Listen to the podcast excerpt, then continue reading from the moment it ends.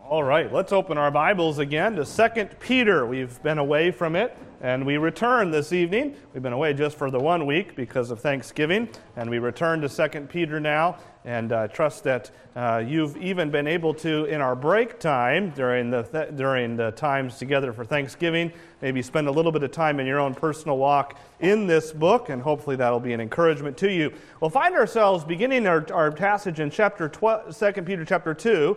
We'll be looking at chapter 12, or verse 12 of that chapter. Sorry, not chapter 2, chapter 1. We'll be looking at verse uh, 12 of that chapter, going on down to verse 21 of chapter 1. And as we're going there, perhaps here you can imagine for your second that you are reading the book of Second Peter for the first time with those gathered around you. And uh, at this point, Peter, I trust you've understand even in this study and this journey together, Peter is a well known uh, and, and, and respected man in the community, and you want to hear what he has to say.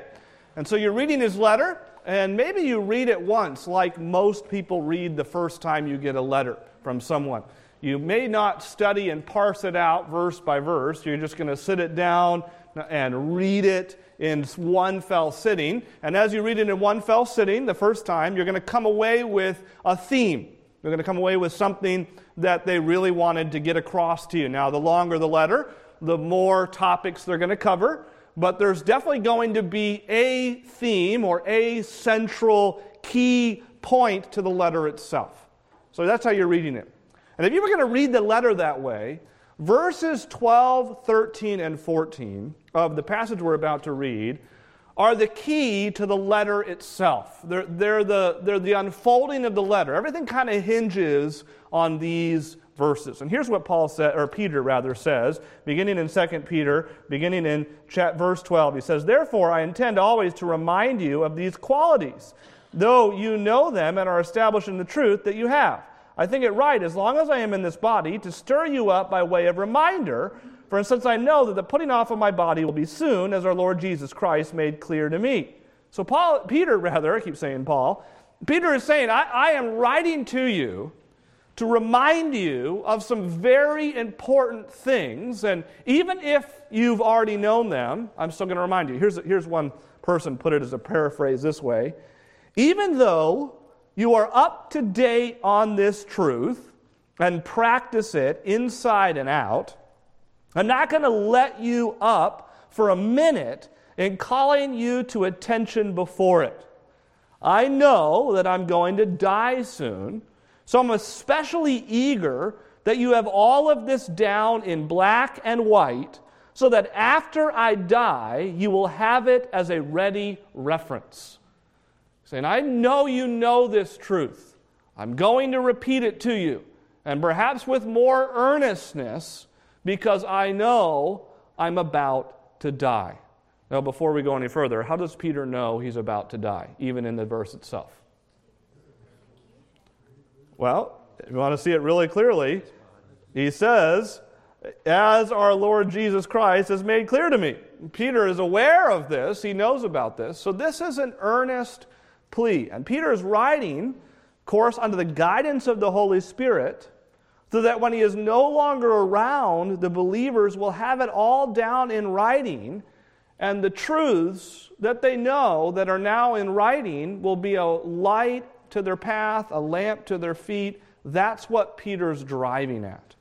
It's, if you will, Peter's last will and testament, right? This is Peter's together, if you want to say it, this is Peter's last will, and testament. What, anybody know what, what I'm referring to? I'm sure you do. Peter is saying, this is, this, this is the important stuff. I, I know you're aware of this, but this is the important stuff. Now, before we read the passage, I want you to skip forward to chapter 2, and I want you to see why there's an earnestness to his message. Look what it says beginning in chapter 2, verse 1, and then I'll ask the question why is this so important?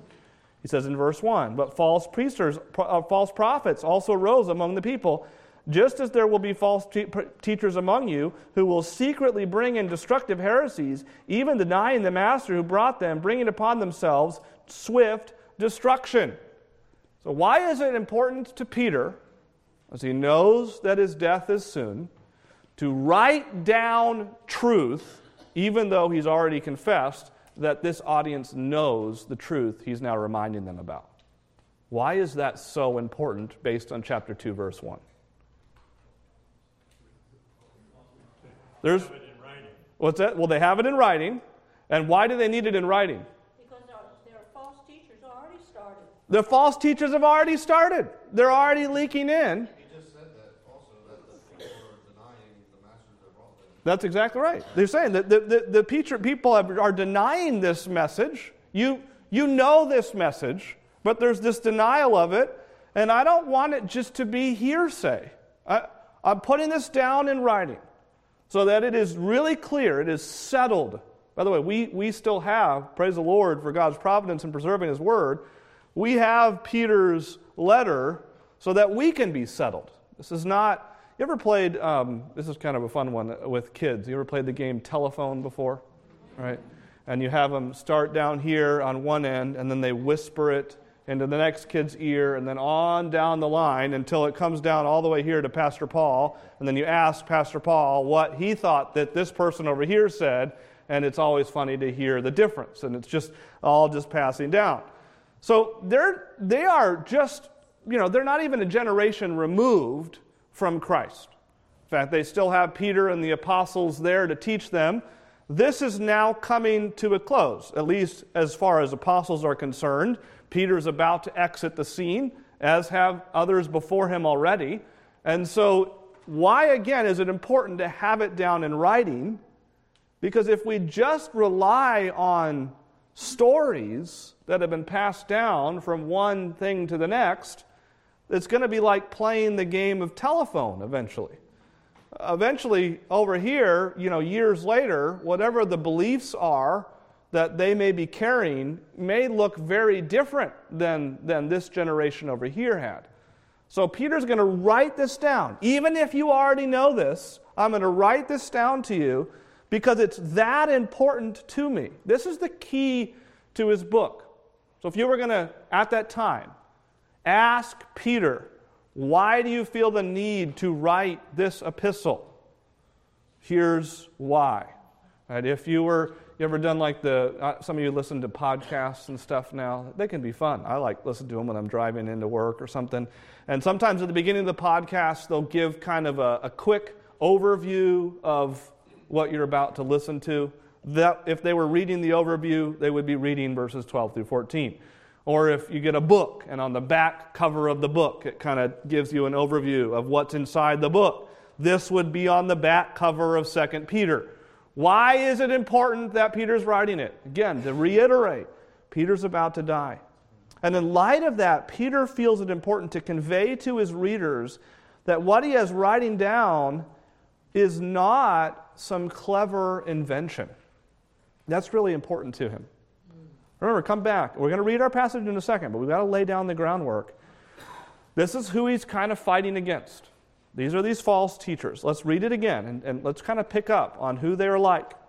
These false prophets arose among the people. What does that indicate to you? What, what, do, we know, what do we notice if they're among the people? What, is, what are we indicating there, right there, if they're among the people? Inside the church. They're inside the church, right?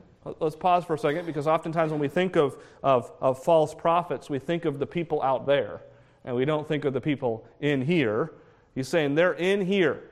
So, false prophets among the people, just as there will be false prophets among you. So, uh, the, there are, are false prophets in other churches, it appears.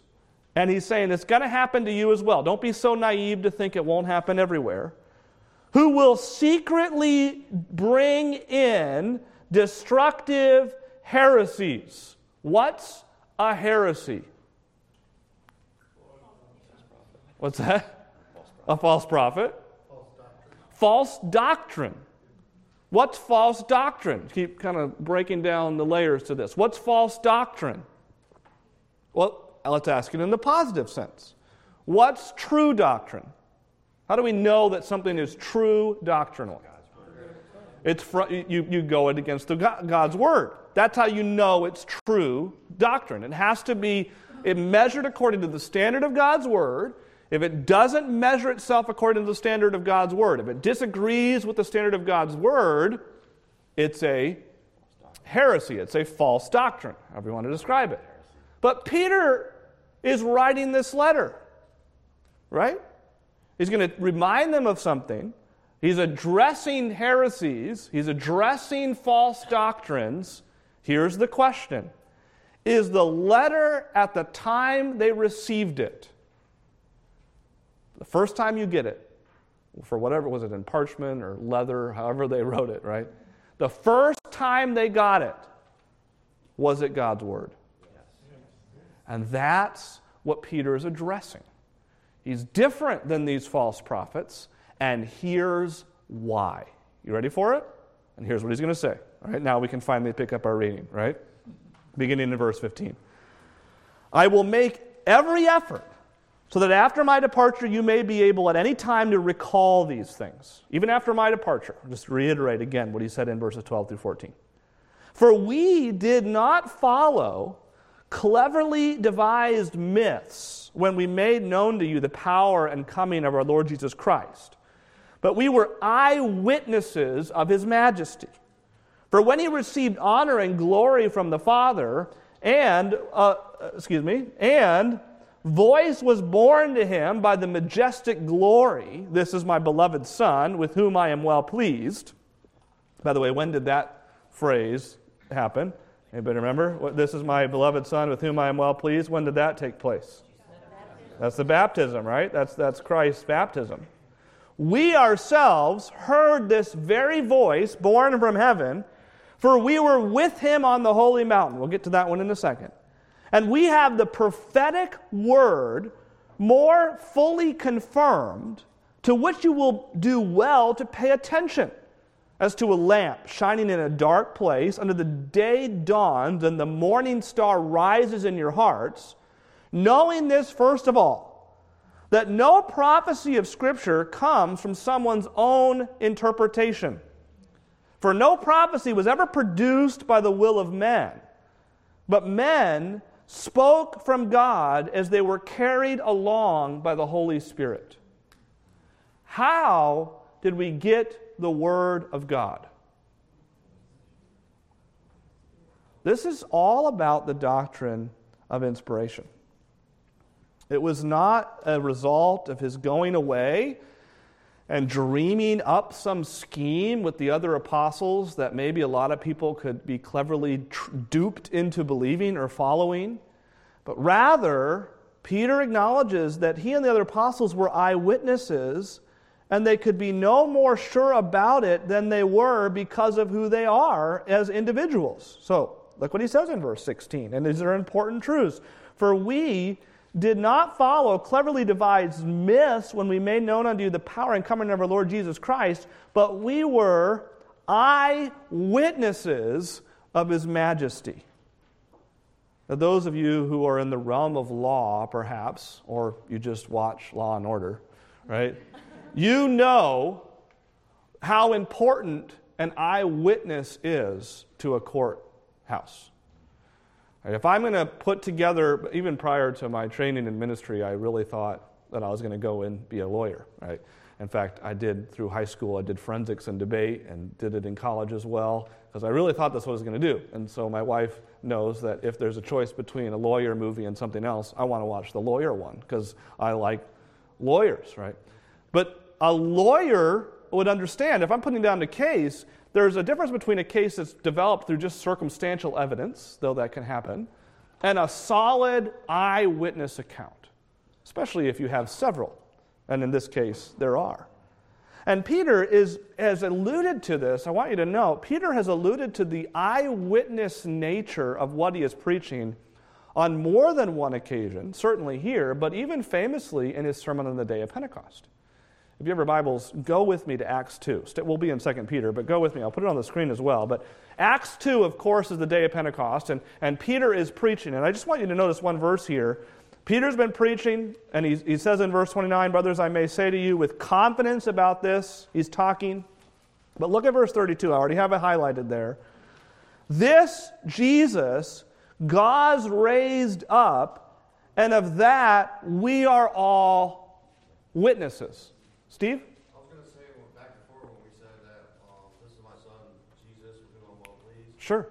The up into the mount. I actually read this morning. Yeah. devotional. It's actually in Matthew on 17 with, with the transfiguration. You're right. Jesus said, "This is my son, Jesus, with whom I'm well pleased." So, so we're going to get to that one. The, he, he is absolutely talking about the trans, mountain of transfiguration. That stuck out to me too. Yeah. he's talking about the Pharisees and all that, which is he's talking about the false religions You, too. You're absolutely right. In a moment, we're going to get to the mountain transfiguration. I want to see that. So hold that thought for about two minutes, and we're going to come to it. But Steve's absolutely right. He's talking about the mountain of transfiguration that they observed that Peter's talking about. And it's not the first time that Peter's alluded to these eyewitnesses. Acts 2, we are all witnesses. And see, indeed, by the way, in this passage, some of those who were listening and observing this in the crowd on that day would have been included in those eyewitnesses. Some of these people as well. Paul will use the same thing, this, this allusion to uh, an eyewitness account. Come with me to 2 Corinthians. Come with me to 2 Corinthians. I'll put it on the screen and I already have it highlighted. 2 Corinthians chapter 4, verse 2. This is Paul writing to the Corinthian church, and he's using a lot of the same language that Peter did when he says, But we have renounced disgraceful, unhindered ways. We refuse to practice cunning or to tamper with God's word. Hold that thought. I'm going to put 2 Peter on the screen because Peter's using the same thing. Notice again, Peter and Paul, of course, under pen of inspiration. For we did not follow cleverly devised myths when we made known to you the power and coming of our Lord Jesus Christ, but we were eyewitnesses of his majesty. That's Peter's word. Now come back to 2 Corinthians and read it again. Paul says sim- similar. We have renounced disgraceful, underhanded ways. We refuse to practice cunning or to tamper with God's word. But by open statement of truth, we would commend ourselves to everyone's conscience in the sight of God. And even if our gospel is veiled, it is veiled to those who are perishing. In their case, the God of this world has blinded the minds of unbelievers to keep them from seeing the light of the gospel, the glory of Christ, who is the image of God. For what we proclaim is not ourselves, but Jesus Christ as Lord, with ourselves as your servants for Jesus Christ's sake. For God, who said, Let light shine out of darkness, has shone in our hearts to give the light of the knowledge of the glory of God in the face of Jesus Christ. Someone has said, if the apostles really had devised some fake religion, they are of all people some of the biggest fools to grace the earth. I mean, imagine the, the, the well, you know, the, of the persecution of Paul and, and the martyrdom of John and the martyrdom of Peter eventually. Why are they so devoted to this? Because it is truth. This is not cunningly devised. They didn't meet together in a room and come up with a cool storyline and then agree to follow it together afterwards. This is the truth. They didn't have to collaborate, they saw it. This is an eyewitness account. By the way, an application in passing. Every time someone offers you a book that to them is the key to the understanding of the Bible, just pass that other book by. It's not the key, right? And every time someone offers you the real explanation, this is just a new thing you've never heard, just it isn't, just know that. And every time someone suggests a secret that forever before had been hidden, that is now revealed in 2022, just know if it's new, it's probably not true. The Bible is absolutely plain and straightforward. It is absolutely plain and straightforward. That's why I can go to 2 Peter, and then I can go to Corinthians, and then I can go somewhere else, and they can write about the same accounts, and they all agree. Why? Because it really happened. It didn't just make this stuff up. And all this is true and necessary, and it's contained. There's not a line in Scripture that is irrelevant. There's nothing out that needs to be put back in. It's all here for us. And here's where we come to what Steve has already alluded to. We were eyewitnesses, he says, of his majesty. What is he talking about when he talks about his majesty? And one of the references uh, Steve just gave to us is, in fact, in Matthew 17. And the other one, there's another reference to it, we can add to it, is Luke chapter 9. And if you could hear what, uh, what Steve said, what took place in those? Let's, let's read the Luke chapter 9 passage. Uh, I'll put it on the screen. Luke chapter 9, beginning in verse 21. Luke chapter 9, um, beginning in verse. Uh, uh, uh, Luke chapter 9, verse, beginning in verse 29, excuse me, in verse, verse 29. It says, And he was praying, this is speaking of Jesus, the appearing, as he was praying, the appearance of his face was altered. This is Jesus. And his clothing became dazzling white. And behold, two men were talking with him, Moses and Elijah, who appeared in glory and spoke of his departure, which he was about to accomplish at Jerusalem. And now, notice who's there. I just want you to notice that. Now, Peter and those who were with him were heavy with sleep. But when they became fully awake, they saw his glory, and the two men stood with him. And as the men were parting from him, Peter said to Jesus, Master, it is good that we are here. Let us make three tents one for you, one for Moses, one for Elijah. Not knowing what he said, and on, we, we hear this account of what is commonly referred to as the Mount of Transfiguration. This is the, the glory. And at that time, these men, if you go forward to verse 36 of that same passage, though I don't have it on the screen, at that time in Luke 9, as they're coming down back off the mountain, Jesus gives an interesting command that they then follow, and it's something that is commanded. We, we learned about it in Mark. The, the maniac with Gadara is told the same thing. We learned about it even in the waning of Canaan. Uh, at Cana, rather, there's a time when Jesus says this to certain people don't tell what happened. Why not? Is the question. Why not? is the question. It's not time yet. But here we come to 2 Peter. And remember, he's, he's been told, don't say it. And they don't. We said that in verse 36 of chapter 9. They don't share it. They don't share about what took place on the Mount Transfiguration. They don't talk about that yet. And then we come to 2 Peter, and what is he doing? He's talking about it. So why now? It is time. And, and to David's point, he's absolutely right. It is kind of now or never, isn't it? We, we just heard that, that Peter said, The Lord has told me that I'm going to go. Now, the transfiguration was something of a preview. It really was, and that's what's significant about it. The transfiguration is something of a preview of what will happen when the Lord returns. And there are, there are four things that these men saw and observed that are something of a preview of what will happen at Christ's return. We see the manifestation of glory, the visible manifestation of glory, and that happened in the Mount of Transfiguration. That'll be a preview what will happen uh, at, at, the, at Christ's return. We see the appearance of Old Testament saints. We see that um, in, on the Mount of Transfiguration. We'll see that again one day when Christ returns. We see the, the kingly Son. We see the kingly Son in all of his honor and glory. Really, we, we, we talk about glory, but we see him in all of his honor there. And then we see the presence, the presence of the Father in that same account.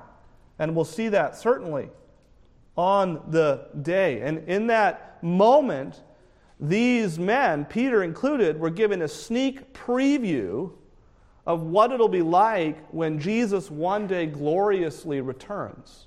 Pretty remarkable.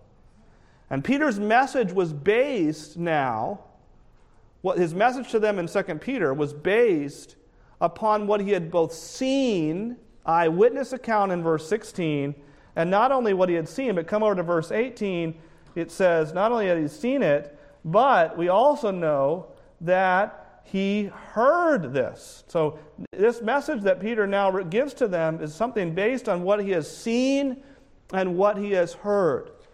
And this recognition, there's three times we recognize that Christ has said that. This is my beloved Son. We know that it happens in the baptism, we know that it happens at the Mount of Transfiguration. And though not explicitly, but certainly in form, there's a third time when we know Christ is saying, This is my beloved Son, in whom I am well pleased. And that has to be at the resurrection. At least in Scripture, And what are we looking forward to when this is going to happen one more time? That is second coming. That is second coming. All the others are kind of a, a, a sneak preview of what's still to come. This is a wonderful testimony. This allows Peter to say he received honor and glory from the Father. That was in verse 17. This allows him to say that. And notice in verse 18, it says, in verse 18, we were with him on that holy mountain. That's where we were. When you read the book of Acts, you find a recurring theme, by the way. When Peter, that same recurring theme, when Peter is in the home in Acts, if you want to jot this down, uh, if you want to jot down Acts, oops, I'm using the wrong marker there. If you want to jot down Acts chapter 10, verse 43, and go to it at a different time, I don't have it on the screen, but when Peter is in the home of Cornelius testifying of these things concerning Jesus, Peter will say, All the prophets testify about him. That's, that's what he says in Acts 10, verse 43. All the prophets testify about him. In other words, to convince Cornelius that this took place, what Peter is saying is just go read your Bible. Don't know about Jesus, just go read your Bible. So, I just did something interesting with you this evening.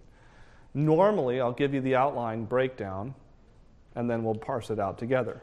I've just parsed it out with you, and now I'm going to give you the outline breakdown, as there are two points, all right? And the first is found in verses 1, verse 16 through 18. And verses 16 through 18, and the second one is found in chapter 1, verses 19 through 21. Let me see if you can help us out. I want to see how well we're learning this exercise of trying to parse out the Bible. In verses 16 through 18, what is Peter's theme? What is his focus? What is he trying to do? What's all of those 16, 17, and 18? What are all of those verses about? Well, he's going to come to that in, in the next verses. What's that? What's that? His authority, and his authority comes because of God's word. We'll get to that in verse 19 through 20. In verses 16 through 18, this is all about his eyewitness, right? Look at those verses again. That, that's all about, and you're right, his authority. So Peter defends his authority, his doctrine, on the basis of his eyewitness account. That's 16, 17, and 18.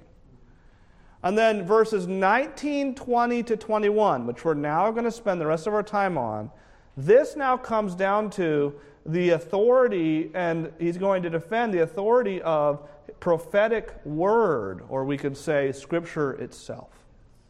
That's what verses 19, 20, and 21 are all about. So he's, again, just kind of use the lawyerese here. Peter is kind of presenting a case. You've heard, or you will soon enough, from false prophets. I've also taught you. They've taught you, I've taught you, no doubt, at least in mannerisms and custom, there's a lot of similarities. How can I tell that what Peter is saying is true and what they are saying is wrong? Peter's going to build a case. He's going to write it down before his death. Here's one I saw it. Like, like dude, I saw that stuff. and so do the other apostles for that matter. And two, what I'm writing to you, and just like the rest of the Word of God, this is prophetic word. This comes from the Holy Spirit Himself. Now come to verse 19, because there's something we need to play out and pick apart a little bit more. In verse 19, we read Peter say, And we have the prophetic word, and the ESV says, more fully complete, is how the ESV puts it. More fully complete. I'm going to put it over here in blue so you can see them together. Uh, if you have a King James Bible, it'll say uh, it'll say more sure. We have a more sure word of prophecy, is how the King James will put it. If you have a NASB, I'm putting it in blue so you can see it again. If you have a NASB, it says, similarly to the King James, it says, made more sure. And we've got to decide. This is an enigmatic statement. And commentators are kind of equally split on what does he mean. I'm not going to write them all down because they're a little bit long, but let me give you the first one. Here's the question there's, there's two kind of groups on what Peter could be saying in verse 19. Is Peter saying that the word of the Old Testament is more certain as a result of having been confirmed in the Transfiguration? Is that what he's saying? That the word of the Old Testament is more certain as a result of its confirmation on the Mount of Transfiguration. That's one possibility. Or, number two, does he mean that the Old Testament scriptures are confirming the apostolic testimony that they now bring? Justin says both. and Justin, for his part, would agree with, and I don't agree with this particular guy at all parts, but he's old, so I'll quote him. That's what John Calvin believed. Let me, let me read what Calvin wrote. He says, The authority of the Word of God, just because I quote someone doesn't mean I agree with everything they say, but I do like this quote. The authority of the Word of God is the same as it was in the beginning, and then it was given for them the confirmation that before, then, before the advent of the Lord Jesus Christ. It's a long way of saying Calvin was in the middle, right? And I kind of think you can be in the middle, because this, this is not main and plain. It could be in the middle. So with the arrival of the old Jesus, of the arrival of the Lord Jesus Christ, here's what I'm saying: the arrival of the Lord Jesus Christ, the Old Testament suddenly comes into clear focus, and Christ confirms all that the New Testament, or rather the Old Testament writers had said in his bodily presence, which is further corroborated, if not exclamation point put on the end of it, on the Mount of Transfiguration. So Peter turns people and he says, You want to know about God, where can you learn about him? Where is he kind of, they're saying, Come to Peter. They say, Where I want to learn about God. And Peter says, Here's where you can learn about God. Where would Peter point you? What are the resources available to you to learn about God? Exactly. The Word of God. So, here's what he says in verse 18, because he's going to add something that's pretty startling, and you want to think about it. We, Peter says, we ourselves have heard this very voice borne from heaven. There has been a voice from heaven, and it was given to this we. This very important we we have to ask who is the we that heard the voice from heaven? The Jewish people on the Mount of Transfiguration. Those that were with him and the prophets. That's the we. There's a very specific we that he's talking about. He's not talking about everybody on the earth. He's not talking about believers that have the Holy Spirit. He's not talking about anybody else. But in context, those that were with him in the transfiguration, that's the verses before, and the prophets, the verses that came afterwards. Add to that group, you take away what he's intending to communicate. The apostles and others heard the voice under the Spirit's leading, and when they heard the voice under the Spirit's leading, what did they do? They wrote the scriptures. And we don't need to sit around waiting for a voice from heaven then. We have the voice of the prophets, which are more sure, they are more certain. You want to hear the voice of God? Stick to your Bible. Return to the certainty of God's word. We are to be alarmed at any occasion where people gather, as Al- Alistair Begg says, to praise, and they put the Bible as a secondary thing. Think about it. I, mean, I just want to think for a moment. I, I, want you to understand what's going on. And I hope these Wednesday nights, as we've done this, has been helpful exercise in this regard. Do you know how many hours it takes to prepare something and then teach it, let alone prepare the Word of God's and then prepare and teach that lesson? Some of you have done that. right? It takes a lot of time. And I like to, rec- I, I, I think of it like this, right? When you, when you receive the Word of God, not to be gross in my illustration, but there, we talk about receiving the Word of God as, as babies receive milk, then you grow, and you have bread, some people say, and then eventually you want to receive the meat of God's Word. What's the difference? Well, well milk, to be gross, is, is pre digested food. So when you listen to someone teach, even like this on Wednesday night, what you are receiving from me is a glass of milk. I have spent time preparing the lesson, and now I'm giving you, I hope you enjoy this glass of milk, right? And sometimes it's better milk than others, admittedly, okay? But when do you actually get to eat meat? When you do it. That's meat. You're the one digesting, you're the one cutting it, you're the one praying. That's, that's meat. So, what Peter is trying to get his audience, all right? Peter's saying, I've given you milk for a while. I'm about to leave. You need meat. So, therefore, this is not marginally important, is it? No wonder Peter makes this point as he's about to die. Saying, don't forget the Bible is absolutely sufficient. This is last word. It is the last word on every subject. It is true even when it is unpalatable to contemporary culture. Now, why is it that any supposed new word is supposedly important? Have you ever heard from some that say, Well, I believe God spoke directly to me? We're going to spend some time on this Sunday evening, right? We'll say, Well, I, I believe that the Bible is true and all of that, but I believe also that God spoke directly to me. Do you have a problem with that? Now, some, many would say, I, I believe in a closed canon. What does that mean? When I say closed canon, Bible students, what does that mean? Nancy?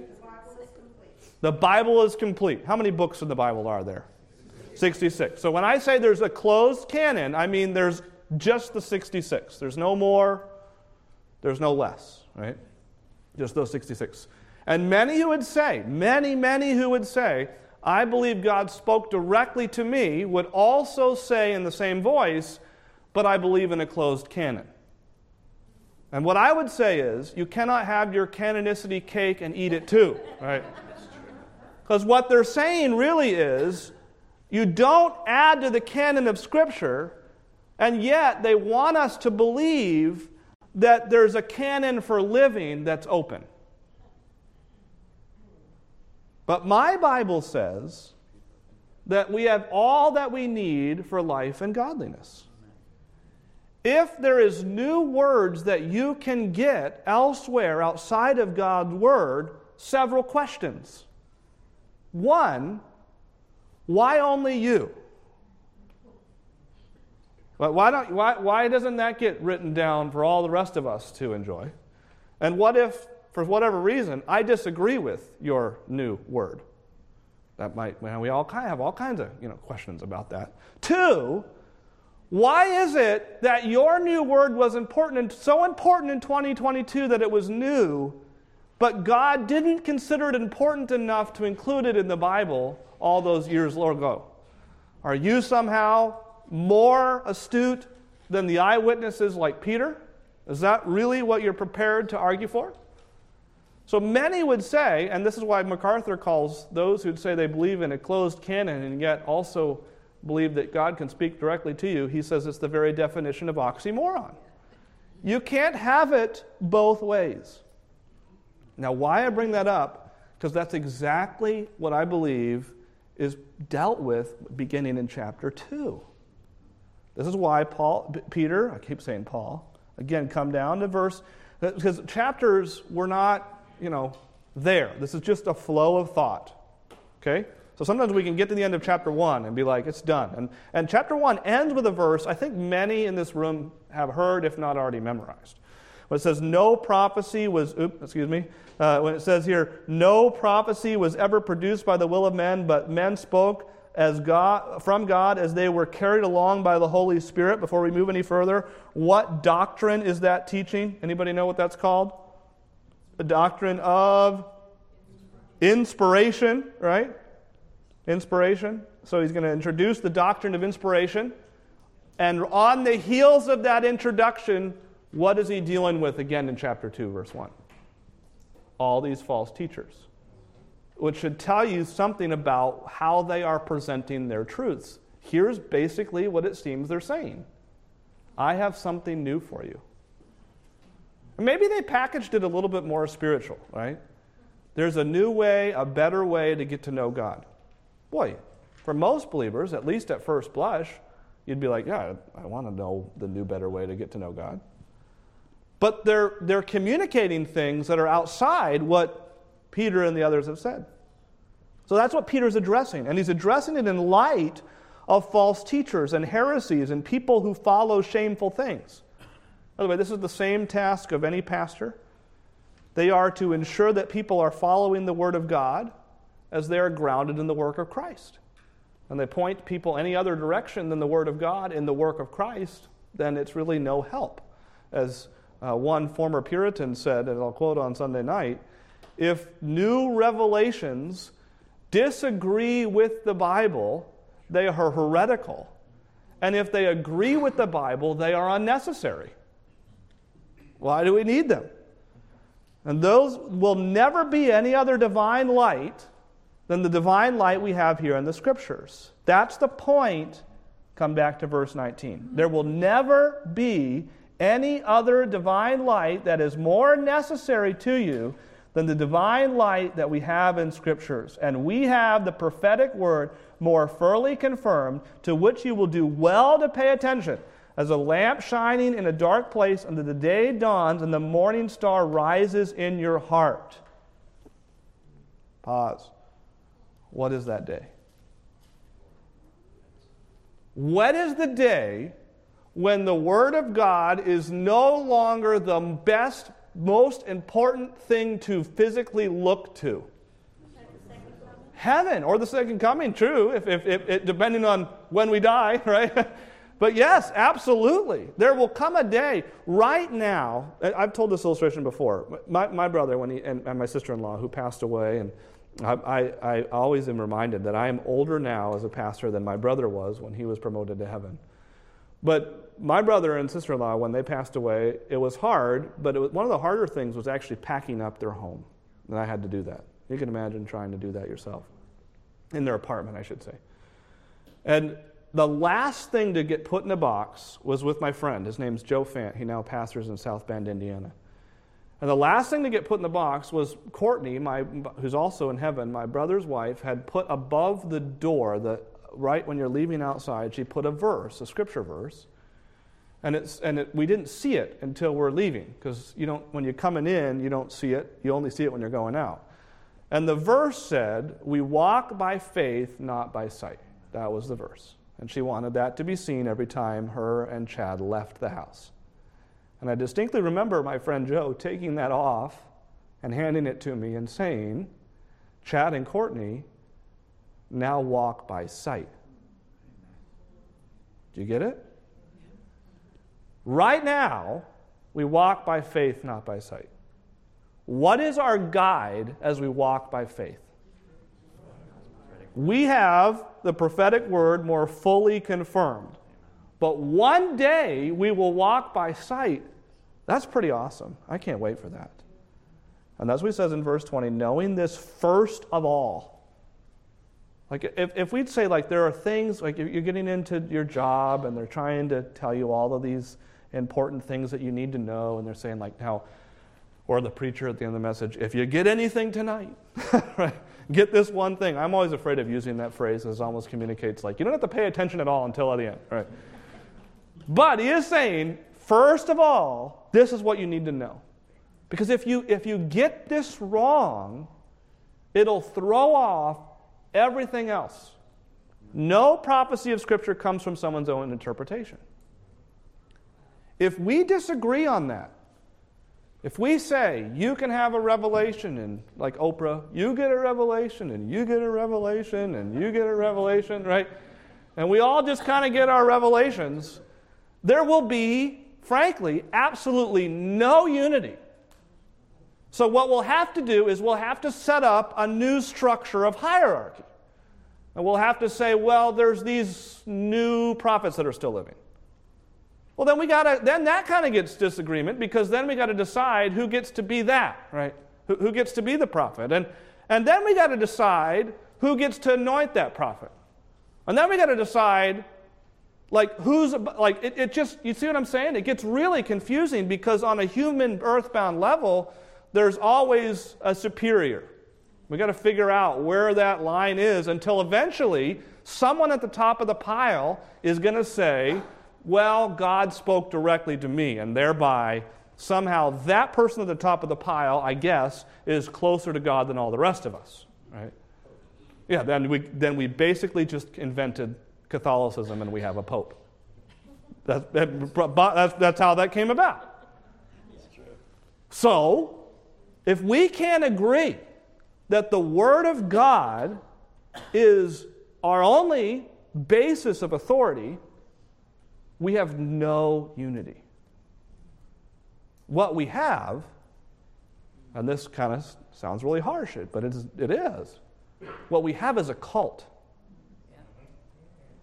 Because what we've done is we've just created man made people who have power, and well intended people, friends, go that way. Paul, Peter says, I keep saying Paul, Peter says, this is so important. We are not focused on people who have gifts. That's not our focus. God used Balaam's donkey to talk. Any proud pastor who thinks he's gifted should be reminded of Balaam's donkey, right? what God uses is his word. And we have the privilege of using our mouths Praise the Lord. But our mouths ought to only communicate God's word. That's Peter, or Peter's point. No prophecy was ever produced by the will of men, but men spoke from God as they were carried along by the Holy Spirit. Now, lest we get off track and go down a bad rabbit trail, we are not talking about the dictation theory.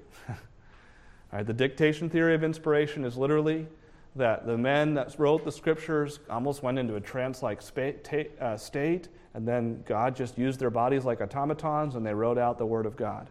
That's not what Peter is saying. And the reason I know that's not what Peter is saying is because Peter's personality comes through still strong.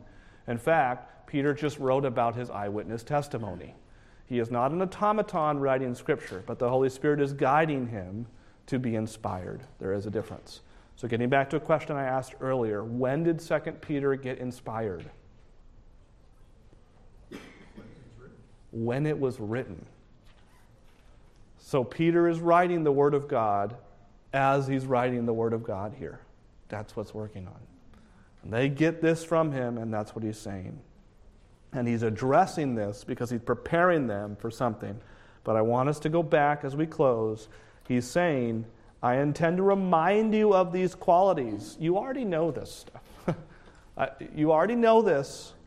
Though you know them and are established in the truth that you have, I think it right, as long as I am in this body, to stir you up by way of reminder. I hope you never get tired of the encouragements and the admonitions to stick to the Word of God, since I know that the putting off of my body will be soon. That's Peter's point. Questions, comments as we close this evening? Yes. Um, I'm studying in my class, um, and I'm reading a book called from by Kevin DeYoung. Yes. Taking God at His word. Yes. And he makes a point of how Christ fulfills is the fulfillment of all Scripture. Yeah. And everything ends with Him. Yes.